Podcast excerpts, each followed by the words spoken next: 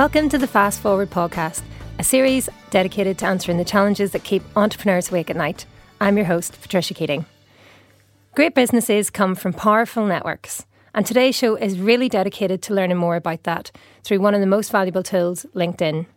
It's an incredibly powerful platform. It has so many opportunities to help us grow our businesses, but it can be a bit overwhelming at times, and I'm not sure if we all kind of know all the tricks and tips to make the most of it. Our guest today, Charlie Whyman, has built a business around training people to master LinkedIn to get those results. And she's here today to share a little bit of her expertise. Welcome, Charlie. Hey. So, Charlie, let's get to know you a little bit, first of all. Uh, we've been doing a bit of research on you, and we already know that you're a rowing and Olympic weightlifting coach. And also, you um, your career started off actually as a business owner importing amazing food from Sardinia. Tell us a bit about that and your journey through to being a LinkedIn expert? Yeah, I do have quite a colourful past, um, to say the least. So my um, my journey, I guess, started working for my dad's business because my dad had a petrol station and service station, which I used to work at from the age of about 15. Um, then went to university to study engineering and didn't really enjoy it so much. Um, then, yeah, so I ended up in Sardinia, and um, the property that I was living on at the time had an olive grove. And being a bit of a foodie, I was just wanted to know everything and everything about making olive oil. And then when I when I made the olive oil, I was just like, this is incredible. So I just wanted kind of a little bit of extra um, sort of social proof, if you like, just, mm. so it wasn't just me saying it was great. So I entered it into a couple of awards. Won the great, ta- well, we got a Great Taste uh, Gold Award. So I started importing that and other Sardinian foods into the UK, selling them at market stalls. Um, kind of having a bit of fun, a bit of a laugh, um, and kind of like building up quite a nice network in the the food industry, mm-hmm. meeting loads of really interesting people. But I think I was 20 at the time, and I thought, you know what, this there's there's a lot that I still wanted to learn. Um, and I think I had a, quite a bad relationship with learning and education from my experience at university. So I didn't really tap into the internet and, you know, sort of learning from other people. So I decided to go get a job, ended up in the public sector. So I worked for Sport England for a year and the NHS for a year um, on innovation projects. Um, and I think because of my background in the olive oil business and my food, I think people saw that I had experience in marketing and one of my contacts there offered me a job with her husband's company mm-hmm. as a marketing assistant. Um, selling, uh, well, so promoting and selling uh, laser scanning equipment to the mining industry, serve, you know, surveyors, engineers, that sort of thing. So your engineering background coming back into play a little bit. It did, yes. I think I've always, I've always had an interest in engineering, even from a really young age. I've always loved building things. I've always loved developing things. Um, I am a bit of a rebel. Um, I'll, I'll, always try and find a different way of doing something. I'm, I'm not very good at following the rules. Mm. Um, so yeah, that background did come in handy. Um, but I think because of the uh, my experience at the petrol station and understanding that relationships in business play such a huge part and enable you to grow and be very sustainable. Um, I kind of really latched onto LinkedIn as soon as I joined the network. And also because I worked in marketing, I was able to travel around the world at various different trade shows and exhibitions. And a lot of those sales were done through uh, you know that constant contact with people is very much a human to human interaction. So in my mind i was just like having to wait one year between seeing some of these people because they were in a different country it was just too long. And that sales cycle just seemed a bit crazy to me. So by keeping keeping in contact with people through something like linkedin it seemed like a bit of a no-brainer. So i started doing it more and more. And then uh, was it a couple of years later, my boss at the time had just sort of said, you know, you're actually really good at sales and you've now turned into our, our best salesperson. To which I was just, no, I'm not a salesperson at all, completely rejected the idea. Um, until I then realised that sales was actually about building relationships. It was about, you know, being genuine, being honest, and not that stereotypical, you know, car salesman that I'd kind of grown up to mm. know and love. Um, so yeah, so my career really accelerated. So in kind of two and a half years, I went from just being the marketing assistant at this company to the global head of sales and marketing, um, just by um, writing content, uh, keeping in touch with people, developing those relationships, and being very visible in the market. Because we were a very small company, but we were kind of like playing against some really, really large competitors. Um, And I think that was really where I got to witness the, the real power of LinkedIn and, and keeping in touch with people, maintaining those relationships and, and nurturing them. And then you decided to go out and do it for yourself um, a couple of years ago. Um, tell us a bit about that. Uh, yes, so I, I actually left that company and then went to work for the shipping industry for a different company, as a group of companies, as the head of marketing. And I think I always felt that that wasn't the right move for mm. me. Um, there, there was a sort of misalignment in terms of values because I'm a very sort of purpose driven person. And um, I think that experience was was wonderful. I, was able to do a lot, meet a lot of amazing people. But I think that gave me the um, the motivation, I think, to sort of go out on my own. Although, to be perfectly honest with you, I didn't really know what I was going to do when I, I, walked into work and quit my job that day. I sort of didn't really have a plan, any savings or anything. I just knew that I needed to figure something out. Um, because originally I wanted to set up a business that helped companies, especially in the engineering um, and tech space, how to do events properly. Yeah. um, I, you know, I've been going to events for over 15 years, and it's unbelievable how many companies miss out on so many opportunities uh, through bad communication and, and various other things. But after doing a bit of research, that was never something that companies wanted to invest in doing better. Um, yet LinkedIn kept coming up as like, how can I use LinkedIn better? How can I achieve what you've achieved yeah. on LinkedIn? That's where the demand was. Yeah, so I think I, I realised that there was a, there was a big demand for LinkedIn training, and there was also um, a real need for somebody to kind of help people do it in a more genuine and authentic way, rather than just what people perceive to be just another promotional social platform to, yeah. to market and sort of spam people, really. yeah, and we'll come on to that in a minute. yeah. Um, so yeah, so it, it comes back to networks and making good connections, and LinkedIn is is a channel um, to to do that. Um, it is incredibly important to to grow a network, but you know, like entrepreneurs um, who are that small company that you talked about, they're just starting out and they're com- trying to compete with the big boys. Where did where did people like that start in starting to grow a network? I think if you if you're just starting out, then it's understand who's in your existing network because we all have a network. Um, most people I come across with that are not used to using LinkedIn um, have a very close network and some very valuable people in that network. They're just not on LinkedIn. Mm. So it's um, understanding who's in that network and who can help facilitate those introductions to the people that you really want to be speaking to that will help accelerate that growth. So I have a kind of design your network uh, framework, if you like, because everybody seems to think that networking is all about sales, whereas it's not. You've got to think of it as a more, um, a bit more like an ecosystem. So you can learn from your network, uh, you can collaborate with people from your network. The people in your network should be kind of like your best fans and your advocates and your allies, people that can help. You know, if, if somebody in your network introduces you to somebody else, you're much more likely to start that relationship on a good foot, and that other person who's never heard of you or met you before is more likely to help you. Hmm.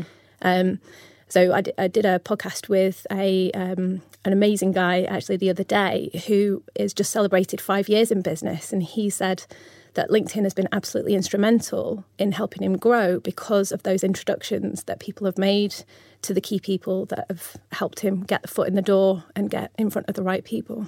It's almost like it builds a, a trust if um, if someone's introducing someone to you, it almost validates them that, that little bit early on. Yeah, absolutely. So, LinkedIn, um, some people claim that it's the world's number one um, online social network for business networking and, um, you know, the world's biggest contact database. uh, but we were talking about this before we uh, came on to uh, came on live, and you disagreed with that, which I was really interested to hear your thoughts on that.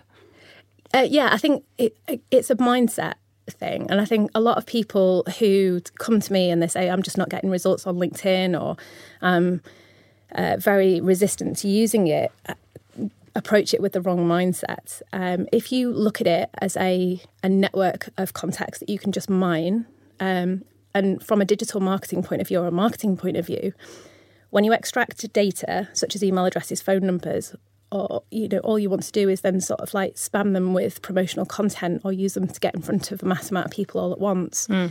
which puts people off because a lot of people will know that you've got their data from LinkedIn um, and will see what's going on and, and really start to distrust you for that particular reason. Um, if you look at it as yes, it is a database, um, but it's a networking platform. So, in the same way that when you're starting a business, you would go to certain networking groups, you know, you might travel. Uh, you know, in my case, I've travelled around the world to different events. I know. I've been following you for the last 12 months. It's been amazing. Um, whereas on LinkedIn, you can essentially curate your own networking event. Um, you know, it might need to be online or it could be in person. But when you combine the use of LinkedIn with events as well, you get so much more power from it because you can make those meetings, you can arrange those meetings before mm. you even fly out there. Um, and you can make sure that you're actually having those conversations with the right people because you have that information in front of you and you can do that research beforehand. I think the challenge when people think of it as a social network or a digital marketing platform or a you know, database full of contacts, I think people miss the opportunity to do that research or just want a shortcut to doing it. Um, and I think that's where people tend to go wrong um, because you can't shortcut forming a relationship. Um, and, you know, my background is all in very, very high value sales um, where the relationship is really, really key. So, when you talk about um, being a, like a social network uh, or a social media platform, um, I think about content and how that is seems to be the way of things now. That it's about you know the usefulness of information that's appearing on not just LinkedIn but all of the all of the channels. How for LinkedIn though, how important is that content aspect? Very, I think, um, but also just on the content. LinkedIn is all about engagement. Hmm.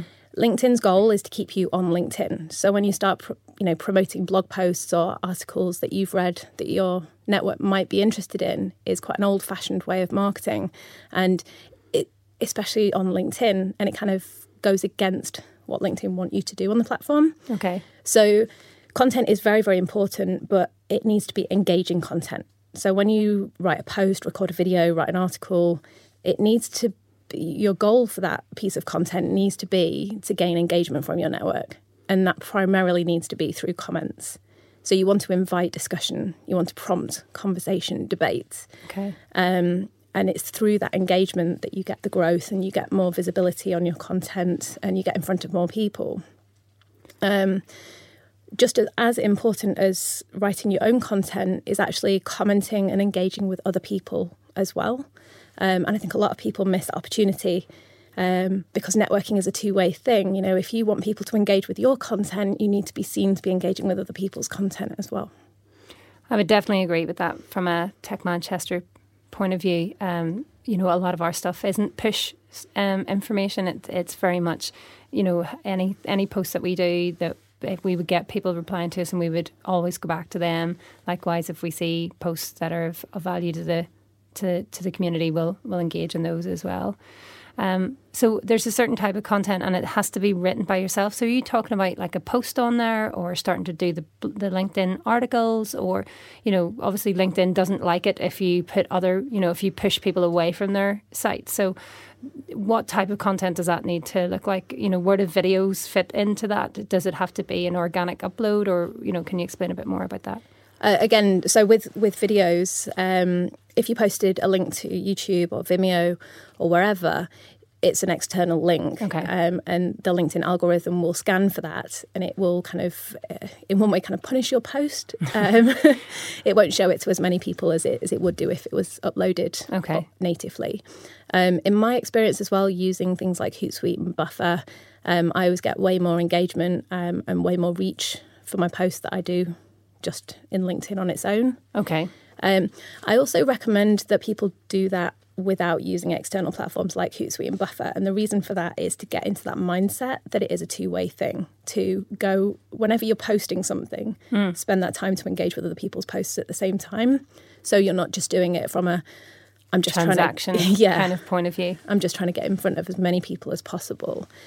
Um, video is in, doing incredibly well at the moment. A lot of people want to engage um, with video. Uh, I think when native video first came on onto LinkedIn, uh, a lot of people kind of just thought, right, they'll do those um, sort of selfie style videos, mm-hmm. um, and a lot of people have started complaining about those because they just don't want. They, I think they're starting to look a little bit unprofessional. Narcissistic, uh, I was going to say. oh my days, there, there is so many people posting self-indulgent posts. It's like, you know, you have to think about what do people want to engage with. Yeah. Self-indulgent posts. I'm brilliant. You know, look at me, I'm brilliant. You're attracting the wrong type of people if yeah. if you're just posting uh, that sort of content, and that's where, in my mind, I think it, it goes more towards the, the sort of Facebook content of things. Um, but yeah, no, it's, it's, content that prompts discussion, content that's insanely um, relevant to your audience. And I think that's where it's important to know who you have in your network and also who you want to be engaging with. Mm. Because, you know, I could put a series of posts on LinkedIn with a view of engagement to get as many likes and as many comments as possible. You know, this kind of like age old theory of I want to go viral.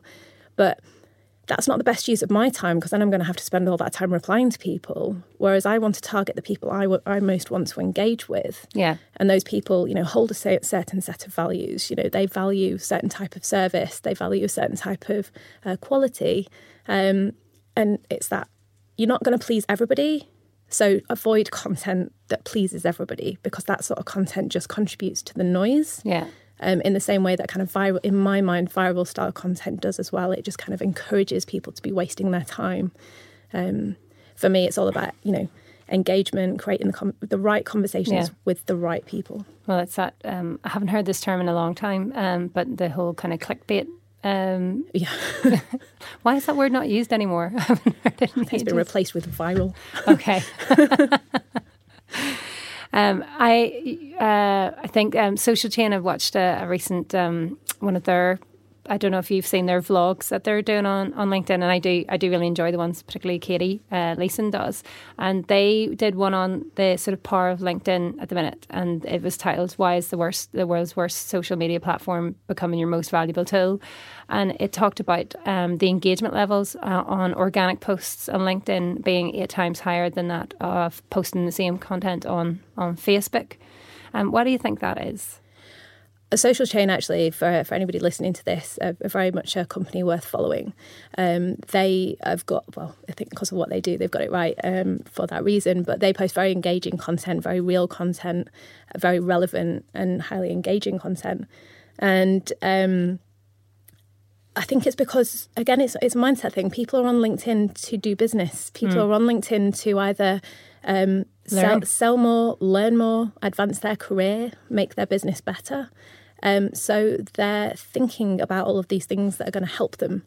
So when you post on LinkedIn, people are more likely to engage with you because they're of that that mindset. Yeah, you know that's why I like it because you've got that intent and purpose behind it. Um, what I find on Facebook is that people are on Facebook for many, many, many different reasons at the very at the same time. So it's not the most effective way to spend your time. And also, I think that unless you're actually paying to use Facebook, as in paying for advertising, yeah. then organic posts just don't go anywhere. Um, they went on to say about sort of ad buyers having this renewed focus on on LinkedIn that they're going to start spending a lot more money on the on the ad platform there. Do you think that that will change some of the power of LinkedIn as a result? Possibly. I think with LinkedIn, it's kind of one in every 10 posts that's a sponsored piece of content. Yeah. So if they change that, I think the dynamic of LinkedIn will change. Um, LinkedIn advertising and sponsored content is a very, very effective way of targeting your market, but you do need to invest. So on Facebook, if you're advertising, you can get a lead for about, you know, sort of a pound mm. um, or even less, depending on what it is that you're selling. Whereas on LinkedIn, you need to be expecting to pay, you know, between sort of six and twelve pounds per lead. Um, so again, you've got to have the right mindset. You've got to want to invest, and you've got to really know who it is that you're targeting because your investment will be higher as well. Yeah. Um, I did a post recently, and I'd be interested to hear your thoughts on on. I, I think it did significantly better than anything else I've ever posted. But um, I posted a it was a, a short video of uh, my colleague Nicola uh, Ellis, who was doing her first speaking engagement, and it was just um, uh, applauding her and announcing it and, and sharing that with the world, I guess, um, because I was so incredibly proud of her. And um, the post itself got over 11,000 views of the video. It had like 182 likes and 17 comments, and it was just insane. So we do joke, I'm like, Nicola, you've gone viral. Why, why would content like that do so well? I think if if I posted something about um, a colleague or a friend of mine that was doing well, and you mm. knew that person or you'd heard about that person, uh, you know, would you be more inclined to congratulate them or engage with that post in some way? Mm. Uh, I think a lot of it is that you kind of have to think of, um, you know, what do uh, if if you were your market, what would you like to engage with? And I think yes, because you're you're promoting somebody else, you're celebrating their success uh, but doing it in a, I'm not trying to sell you something. I'm just literally trying to sort of show you the incredible achievement that somebody close to me has has yeah. made. Also, somebody that a lot of people in your network will know as well. Yeah, you know, it's like I know Nicola, so I, I think I remember engaging with that post, saying, you know, that's amazing. Yeah. Um, also, people people love to share their advice people love to chip in with their own experience as well. Um, sometimes you just can't help yourself. Uh, for example, you know, I've I've been on my own little public speaking journey in the last sort of 12 to 18 months. Mm-hmm. And I can remember my big first uh, sort of speaking engagement. And it posts like that kind of like take you that take you back down memory lane a little bit and you're just like, oh, you know, I remember that. So it mm. it kind of makes people think differently and it's it's something that people want to engage with. So it feels like LinkedIn is different to the other social media platforms. Um, how and why do you think that is? I think back onto mindset again. um, I th- I think people, and this is this is what drew me into marketing. You know, I'm not a trained marketer um, at all. I've I've never done any sort of marketing qualifications. But what draws me to marketing is understanding people's behaviours um, and the motivations for doing certain things. And uh, my experience of different social media platforms is that everybody uses them in a slightly different way for a different reason. So, you know, I'm still a big Twitter user. I love Twitter, and it's great for sort of short, snappy, kind of conversational, um, time limited posts. Mm-hmm. Whereas like LinkedIn is is more about more meaningful engagement. Um, it's a platform where you want to develop those relationships and keep in contact with people. Um, Facebook for me is is very much a, a place where I keep in touch with the friends and family. I, I don't use really Facebook to promote my my business. I think I put a post on my Facebook page the other day saying, you know, look, I'm flattered if you want to connect with me, but if I've never met you before, connect, yeah. connect with me on LinkedIn because yeah, like, no, I do. Anybody on my Facebook is very, from a personal point of view, my personal profile is for family and friends. So yeah, anyone out there that's ever tried to connect with me on Facebook and I've d- deleted it, that's the reason why. connect with me on LinkedIn. But people take it really, really personally. You know, I'll meet people at networking events or people will hear me speak at an event, mm. and that you know their instant response is to go on Facebook, and I think it's because there is a there is a perception that people on Facebook are more approachable. Um, in my experience, people on Facebook like kind of hold back no punches. Yeah. Uh, I'm been I have an online course and I've been trying to play around with Facebook ads at the moment because my market, you know, I'm teaching LinkedIn. I want to get more people using LinkedIn. Yeah. Um, and not all those people are actually on LinkedIn at the moment, so that's why I'm using Facebook. But I'm not interested in setting up a Facebook engagement group because, in my mind, it, it promotes the wrong behaviour and it promotes the wrong mindset. If you're killing it on a Facebook group, you're not killing it on LinkedIn. Yeah. And it's a different way of thinking, it's a different way of working. Yeah.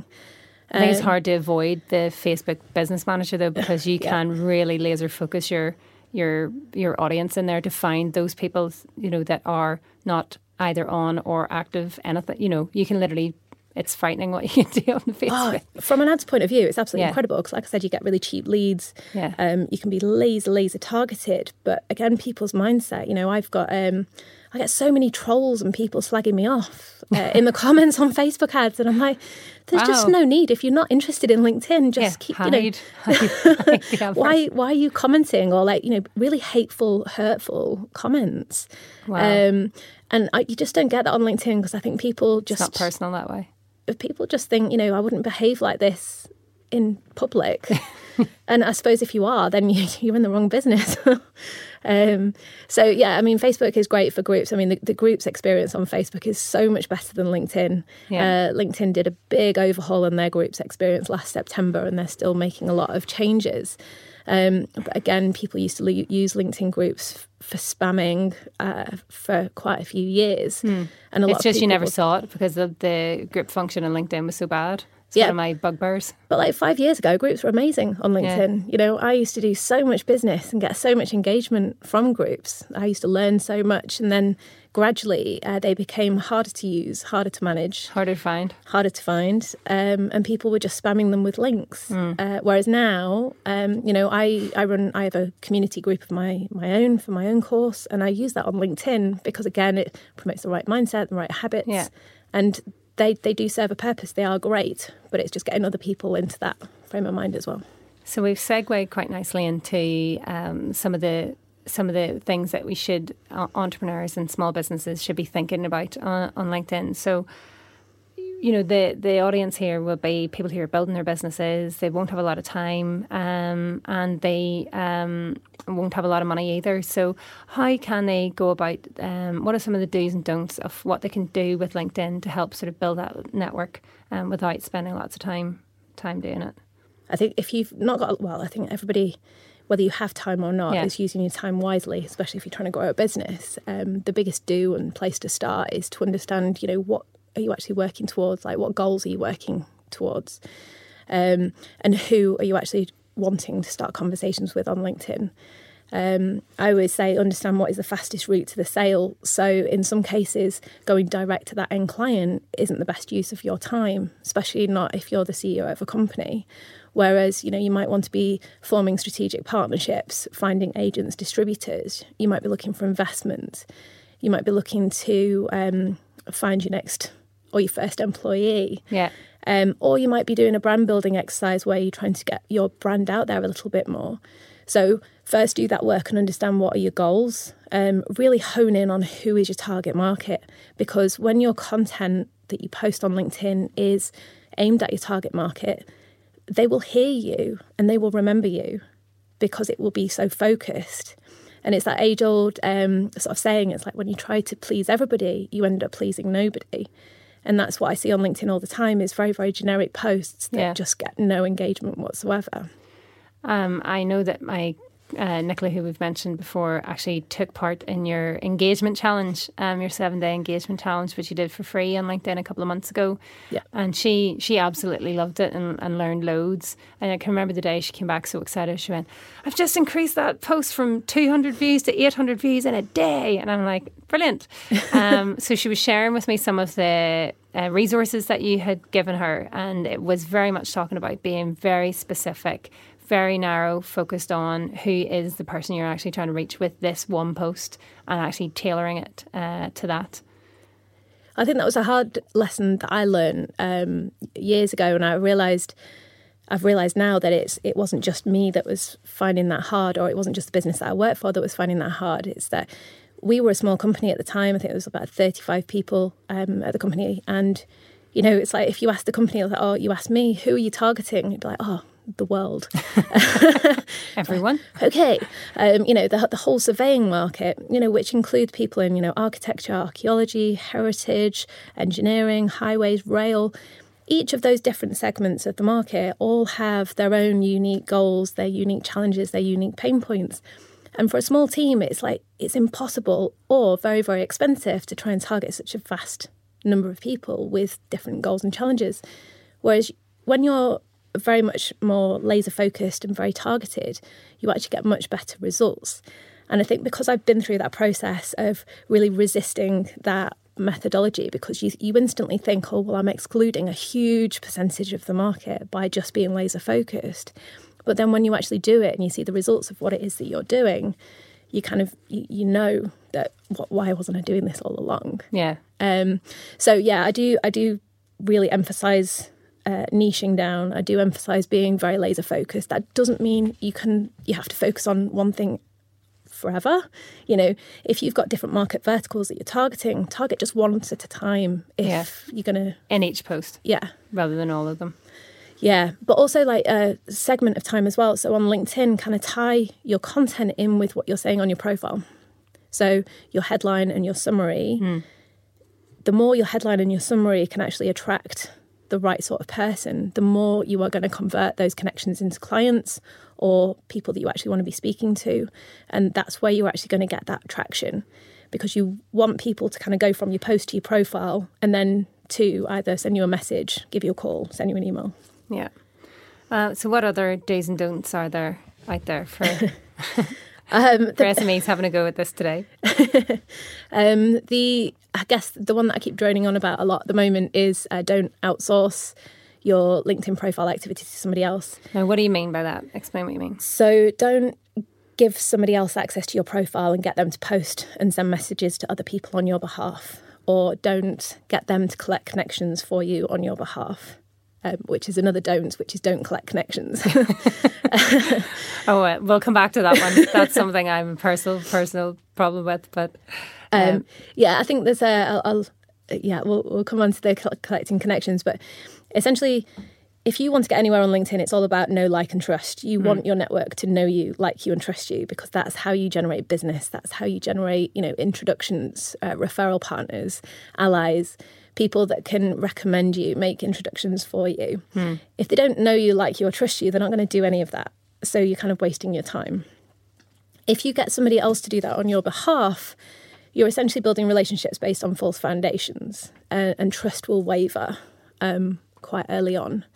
The other thing as well is that the majority, this is not obviously it's like kind of 80 20 rule, or the was it 79 21 as Gary Vaynerchuk is calling it right now. Um, yeah, the 80 20 rule is that if you, whoever sells you that outsourced uh, service, it's not them that's going to be taking over your profile. It's going to be somebody else who doesn't understand your business, Yeah. who doesn't understand your personality, who probably doesn't hold the same values as you. And then what you find is that they'll then just going to fill your network full of connections. And let's say they do 100 a day, 100 a month.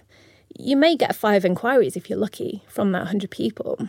But then you may get sort of 10 to 20 people that should never have been part of that search in the first place, but then they've just hit connect. yeah, And then you also may have just really annoyed people because you've sent them a message that's completely irrelevant to them.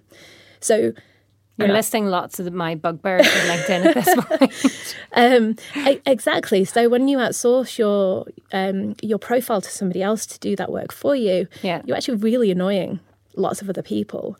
And the more you do it, the more people you annoy, and Yeah. that's how you can really damage your online rate. Well, you can really damage your reputation. Yeah. and I've seen it happen many times. Um, so I guess my, my question, if you want to outsource it, is you know how important is your reputation to you, um, and do you want to dilute the value of your network? Because the more people you have in your network that are irrelevant that you're not speaking to, uh, the less interesting your newsfeed will be. Yeah. The less relevant your newsfeed will be. You can't see the wood for the trees. Yeah. Yeah. And also, the harder it will be to get your content in front of the people you actually really want to be reaching. Yeah. So, diluting it.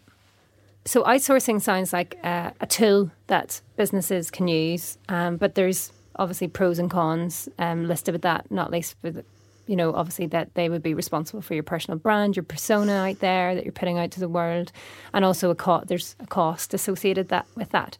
Um, what other tools are there out there that um, that businesses can can use?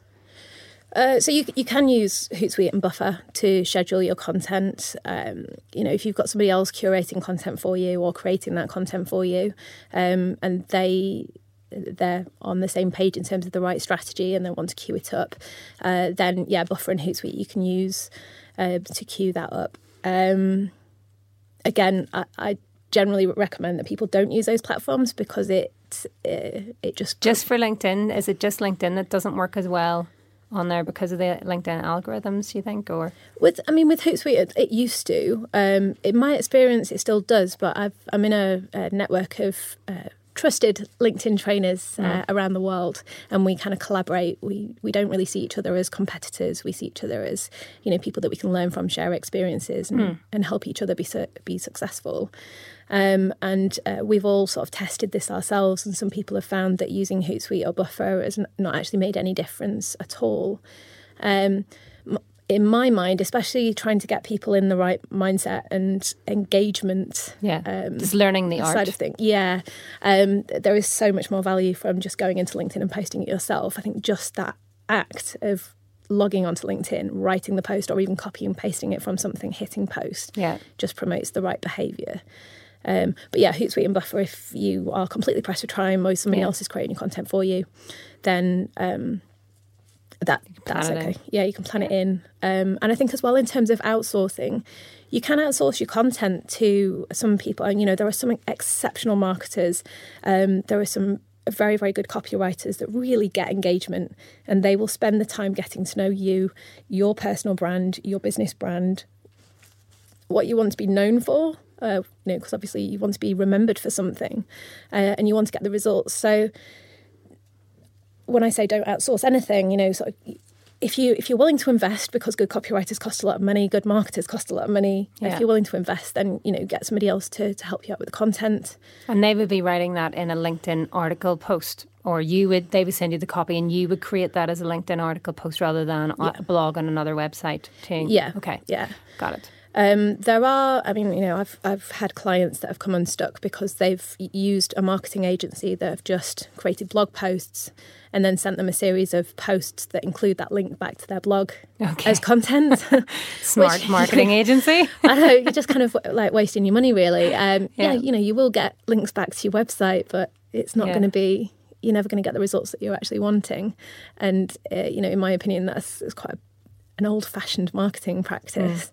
Uh, you would be much better placed to sort of like write those articles on LinkedIn directly. Um, yeah. So in terms of creating content, it could be posts, um, articles. You can now upload documents, so presentations, PDFs. Um, and things like that directly to the newsfeed if you want to share things like that. Okay. Um, videos are a little bit harder um, because, again, it's all about engagement, and you have to think what would you share on your business page versus what would you share on your personal profile. Yeah. People on LinkedIn, like rather LinkedIn users, just have a resistance for sales copy. I think as human beings, we hate being sold to. So if you see an individual just trying to sell, sell, sell, always referencing their company name, always talking about themselves in the third person, it just kind of it just makes you drift off, or it make you know it, it puts you Yeah, off. like my two-year-old nephew refers to himself Jensen in the third person. I think if it's a two-year-old, it's a bit more amusing. Yeah. um, but yeah, I think it's it's when people kind of mistake the uh, the reasons why they're using LinkedIn because again, your business page it, it's also about engagement. It's not Yeah. just about clicks back to your website. Um, I think everybody needs to kind of move on from it's all about clicks back to our website Okay. For LinkedIn, anyway. for LinkedIn. In for your sure. opinion. very much in my Other opinion. social media are available. Um, so what what else? We talked before we came on uh, to broadcast about uh, bots and social media automation, and you had some very strong views about that. And to be honest, I only learned about this like last week from someone else. So tell me, tell me, explain to the listeners a bit about it, and um, what are the sort of health warnings around all of that kind of stuff. So yeah, it's, it's hard for me because I am I am a, a, major tech geek. Um, I love technology. I love I actually love automation. I think you know artificial intelligence uh, moving forward is going to be a huge part of our culture and society, and can add a lot of value to a lot of things that we do. LinkedIn is not one of those things. you know, I've I got um, wooed by the uh, the kind of benefits of using automation. Um, it's against LinkedIn's terms and conditions. Is the kind of biggest reason Okay. why you shouldn't. Number one, what would happen if you? How, how can how would they know, and what would they do? So the uh, the kind of LinkedIn trainer community that I'm part of, we're actually working on a bit of a campaign at the minute to uh, tr- just try and educate people a little bit more as to the risks involved in using automation. Um, because it's against LinkedIn's terms and conditions, LinkedIn have acknowledged that people do use bots um, to mass connect with people, to mass message people in a very spammy way, uh, and also that it is putting people off the platform. Um, so any Chrome plugin, so I mean, it could be something innocent that is just extending the number of searches that you're making, but LinkedIn have a way of identifying Chrome plugins that are tapping Okay. into their system. Yeah. What they're doing is that they're shutting down the accounts that are using the bots and the automation. actually shutting your Yeah, so- do you get a warning Yeah, you do get a warning. so I, Stop that. I always call it like LinkedIn jail. So they'll throw you in LinkedIn jail. yes you said you're in linkedin jail tell us about Not through using bots and automation. I I, uh, I might add. I think it was just because that my uh, engagements plummeted in the last uh, week or so, and I think LinkedIn can be a bit glitchy um, occasionally, which is okay. Um, I think you've just got to ride ride the the calm with the storms as well. Yeah. Um, but yeah, there is such thing as, as LinkedIn jail. LinkedIn will give you a notification if it thinks that you're um, using automation. Um, it will say, you know, it might suspend you from using LinkedIn for 24, 48, 72 hours. Okay. Or in some cases, it will just completely lock you out of LinkedIn and it will block your, your whole account, which for somebody like me, you know, I've, I've spent the last eight years developing my network across multiple Yeah. industries and markets. I've made incredible connections in the past. If I lost my LinkedIn account, I would be devastated. Yeah. Um, and my LinkedIn account is a huge asset uh, to me, and it will be for many years. Yeah. Um, What's intellectual property, is it? uh, Your network? Probably isn't so much, but I I guess it's the relationships that you've Yeah. created. They'd be much harder to keep in. There isn't really another platform that gives you the power to keep in touch with people in Yeah. such a way.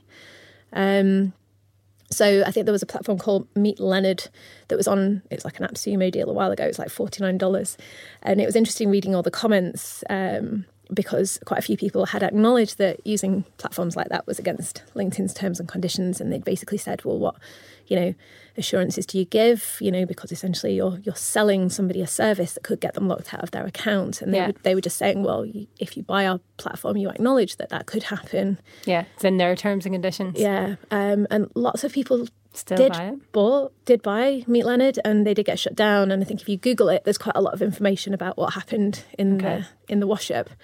Um, I think were- I, I think there doesn't need to be any other advice around bots. It's like it's against the terms and conditions. Don't do it.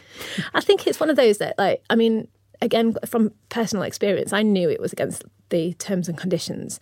Um, and I think I thought because I was using LinkedIn properly, um, there was a way to Yeah. shortcut certain processes because there is, you know, there's a lot of repetition, there's a lot of copy and pasting, Yes. there's a lot of, you know, you find yourself typing the same Yes. messages over and over again. Yes. Um, there's a really cool tool called Text Expander Yeah. which is literally um, my best friend. I love it. It enables you to create snippets of text with shortcuts.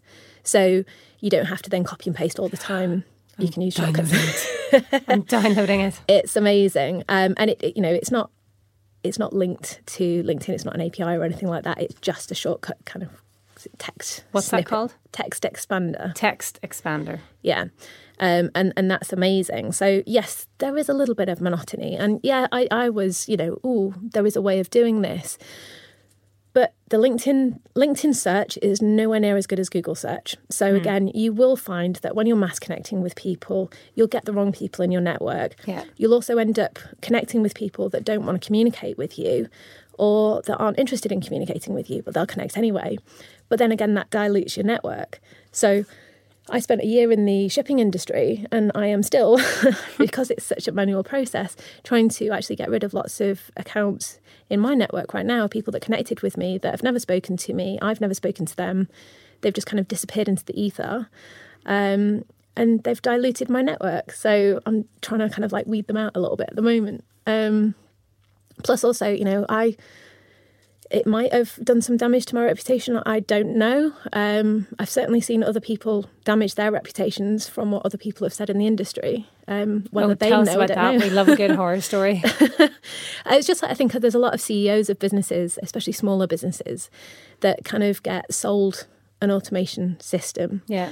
But then if the CEO is chasing down all of these leads and doing it in an automated fashion, how does that look to your audience or how does that Yeah. look to your market? I, I don't even care enough to actually invest a person's time into this. exactly. almost, You know, yeah. and it's uh, you know, LinkedIn is a networking, it's a relationship building tool. Yeah. Um, and when you use it for, for the as the tool that it was intended, you will reap the benefits and you, you know you will reap a lot of benefits. Um, Yeah. It will really help you grow your business, but it's not a overnight success. If you want quick leads, quick sales, there are so many other different marketing tactics that you can use in order to achieve that. LinkedIn is just not that, It's that tool slow. for It's it. the slow burn and taking the things that make you unique as a human, I suppose. I think that's it. It's like you need to humanize your business. You need to humanize what it is you're selling, and you need to acknowledge that you're selling to other humans. Even in a B2B environment, people buy from people. So let's go to common mistakes. And I probably, from listening to what you're saying, I'm probably the worst one for it. Um, and I, I would argue that I do it for a reason, but I'm not quite sure now. Um, so I, uh, I literally accept everybody onto my LinkedIn. Anybody that wants to be my friend, unless they're from somewhere really weird in the world, um, and like it's very unrelated, I'll generally, if they're UK and there's something to do with tech or interesting or business or anything like that, I'll be like, yeah, accept you. Now, I will um, I guess, curate those and I will approach a number of them when I have a look at their profile. I don't say, I'm not going to say I looked at every single profile that I've accepted. I do not do that. I probably should. Um, but the ones that I do look at, generally, I'll look at much more of the female um, ones, particularly if the job title looks interesting, and then I'll respond to them straight away and saying, you know, thanks for connecting. Just had a look at your profile. It looks pretty awesome. You know, I'm generally looking to speak to them about, you know, if they're in our the Northwest, I'll be like, have you, you know, do you do any speaking opportunities? We've got loads of opportunities to speak here at UK Fast. Um, and also, obviously, my, my pet subject, which is mentoring and getting more female mentors onto the Tech Manchester programme. Um, but I don't, I don't do that uh, consistently. And I literally now have 4,132 uh, connections on my LinkedIn. And in a weird little competition with a good friend of mine who ha- is ahead of me, and so we're competing with each other on connections. But from everything you're saying today, that is uh, the absolutely wrong way to use LinkedIn. Can you explain to me and other people who probably do that why?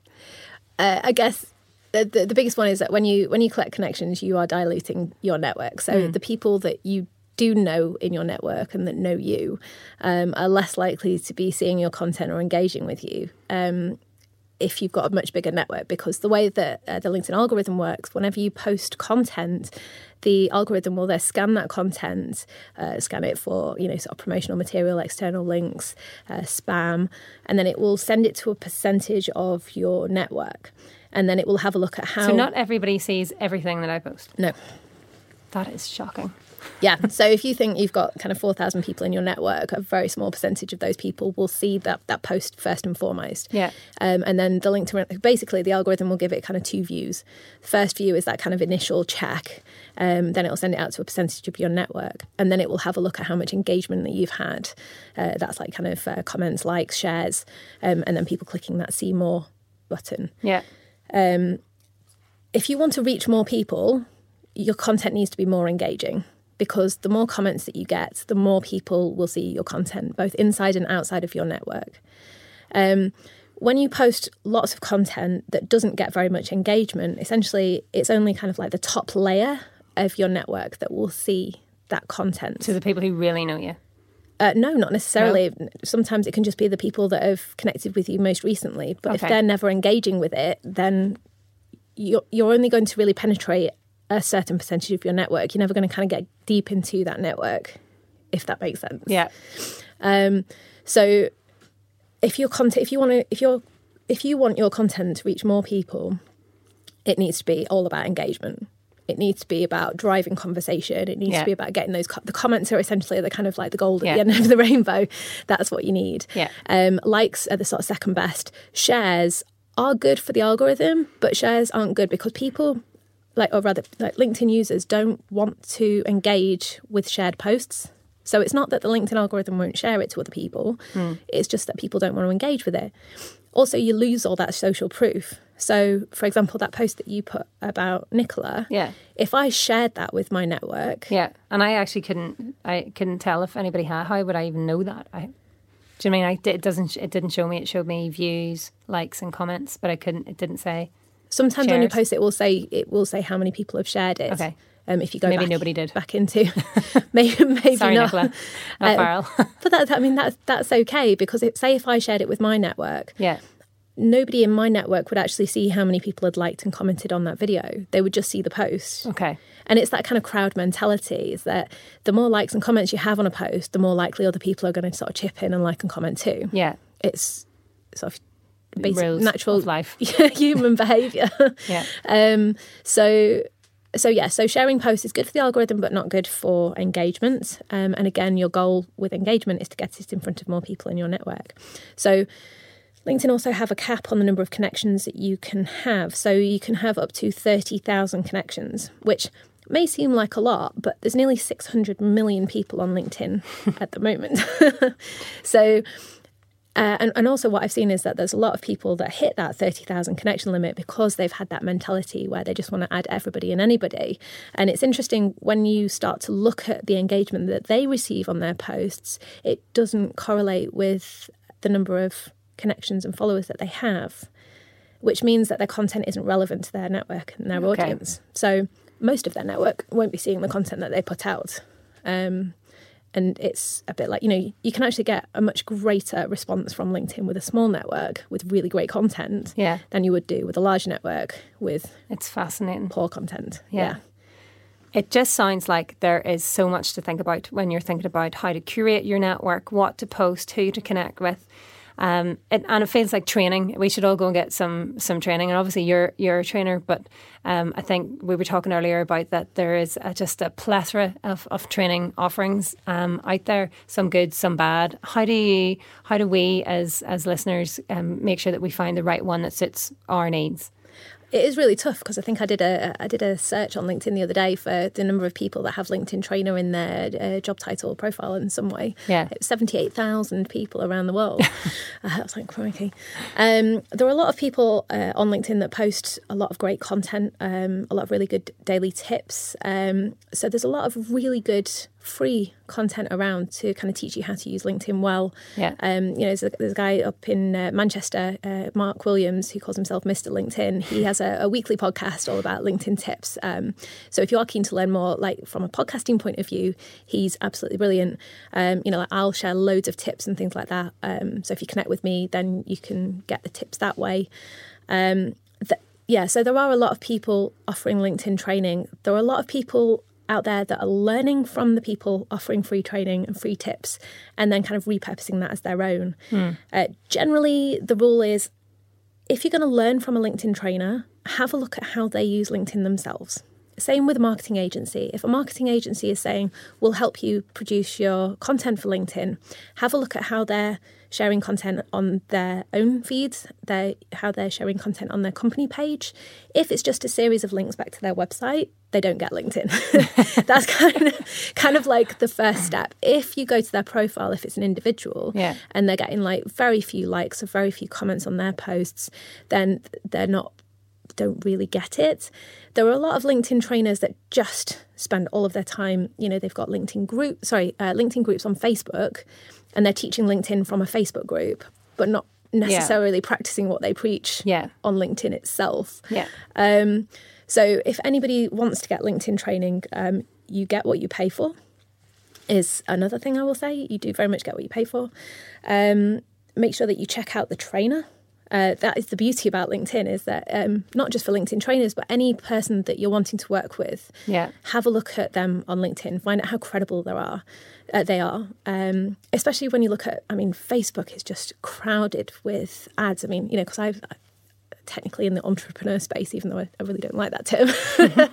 um, you know, I get spammed all the time on Facebook by ads of people helping me go from zero to six figures in three months or, yeah. you know, whatever. But when you actually look at how credible they are, they've got no business experience. Yeah. And you're like, where has this come from? You yeah. Know?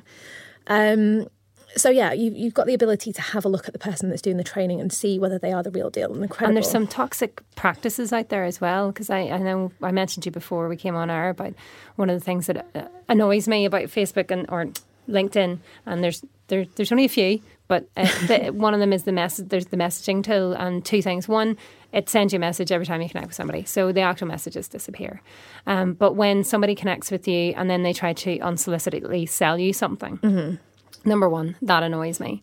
Uh, when they then come back to you a second time with a bit more of an aggressive tone, and in one case in particular, a third time where they were very aggressive, saying, "You're clearly not interested in what I have to say. So can you tell me the, ne- like who the person is in UK Fast that can?" And I was just like, "What is this?" You know, um, that that, and you told me that's that that's something that some people encourage. Yeah, there are certain LinkedIn trainers that will um, that come from a very uh, sort of pushy sales background. Yeah. Um, that will basically teach you that you send one initial message. Um, if they connect with you but don't reply, send them another message, uh, and then it's kind of like that's three strikes and you're out. Yeah. Um, I actually follow the same rule in terms of three messages. If somebody connects with me, I accept that connection request, but they don't send me a message. There's no personalization. Yeah. But I've been on their profile. I'm like, oh, you know, they, they seem quite interesting. I want to connect with them. I'll send them three messages, not sales pitches, but just Yeah. messages to Oh, yeah. find out who they are Yeah. or say hello.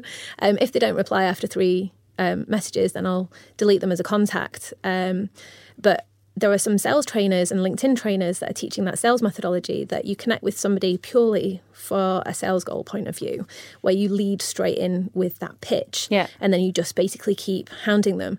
There are certain trainers that basically say do it on LinkedIn, grab their email address from the LinkedIn profile, and then just move it over to email uh, for better response, which is just completely bonkers and um, not really what LinkedIn was aimed just for unsavoury. at all. And also, it's you know, it, it's that people don't want to be sold to.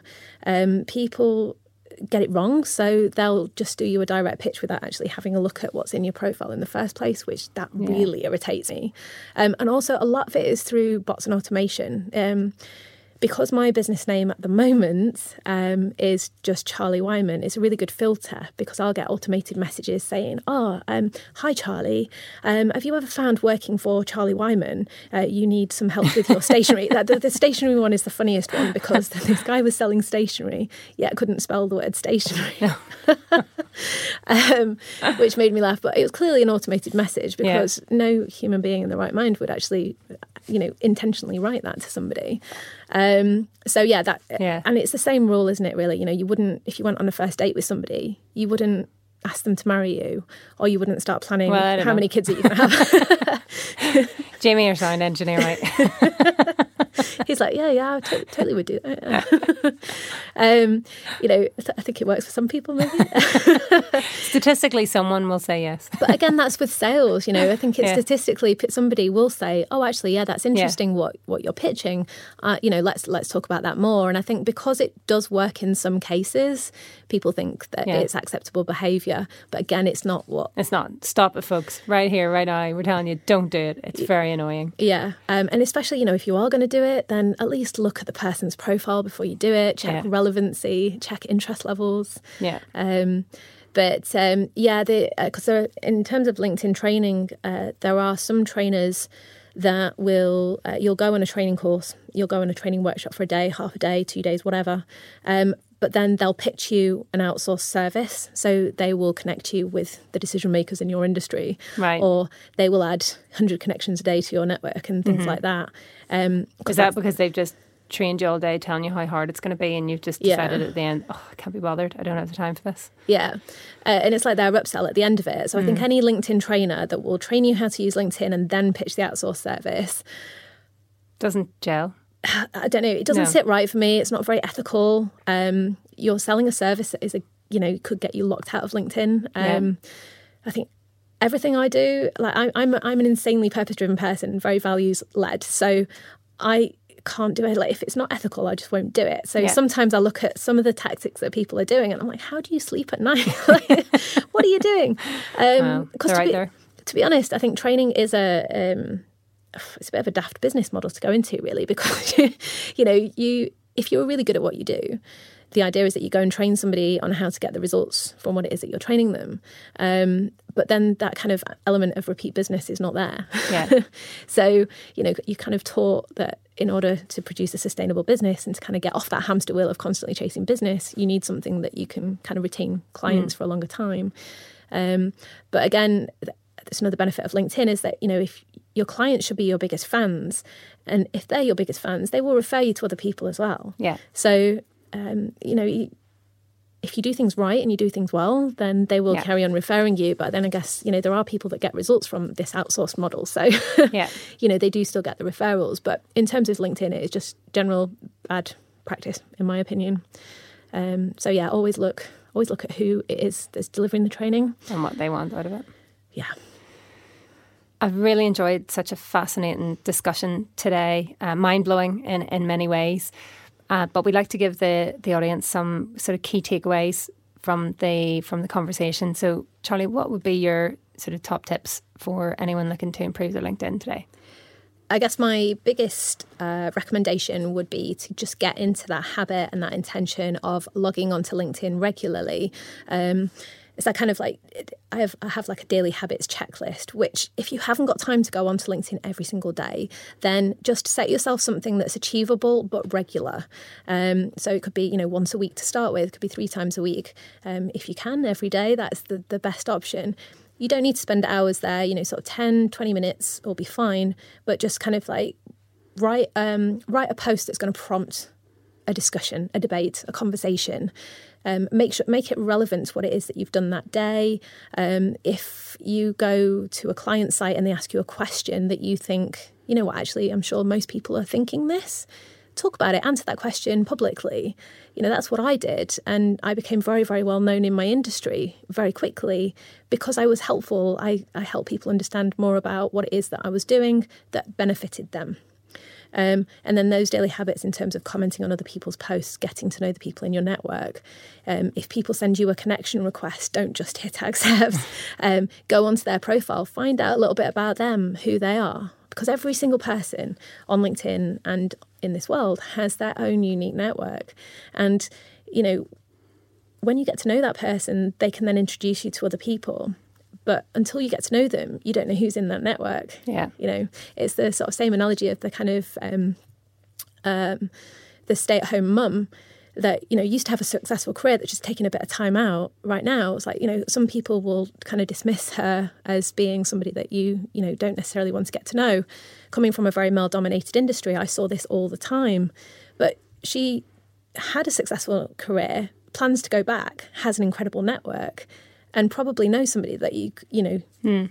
uh, that you might want to speak to and facil- can facilitate that introduction. But you know, if you don't take the time to get to know her or understand who she is or what her interests are, she's never going to do that for you. Yeah. Um, uh, that as well as you know, look at it as a two way thing. So don't if you're not willing to help others, don't use LinkedIn. Don't go networking because it needs to be about them just as much as it is about you. So about them, not about you. Yeah. Uh, which kind of feeds back into that goal of like understand who do you actually want to have conversations with? You know, are they in line with your business goals? Um, you know, I always call myself a business development strategist rather than a LinkedIn trainer. I kind mm. of sometimes have a bit of resistance over the LinkedIn trainer side of things because LinkedIn is just a tool. Um, you need to understand what are your business development goals. You know, who's your target market you know, if you've got lots of market verticals, which is the best one to go after first? You know, yeah. who are the right people within those companies that you actually want to be having those conversations with, or who are the right, you know, internal or external influencers that can help facilitate those conversations or get you in front of the right people. Um, and yeah, just don't don't neglect the research side of things because the more time you invest up front, the easier it will be. Um, and again, it's that kind of it shortens the sales cycle, um, especially in a lot of B2B markets. You have a longer sales process, a longer sales cycle, um, which in my experience, you know, you want to save time, you want to save money longer term, and then that will shorten your sales cycle, get you to the end yeah. goal quicker. Thank you so much for those um, key takeaways, Charlie, and we hope that this has kind of demystified LinkedIn for for the listeners and for those of you that have been struggling with it and maybe following some poor practices like I have been, um, that that may will help you sort of relook at that um, platform, maybe tailor your approach, and um, hopefully generate a bit more um, high value uh, engagement and and leads and opportunities for you. Um, we love to hear your feedback. Uh, so if you are um, listening and you have any more questions around the topic of LinkedIn or creating, creating uh, great networks, please go on to SoundCloud or iTunes and leave your comments and feedback there. Uh, but for, for now, um, we hope that gives you a better night's sleep. Thank you.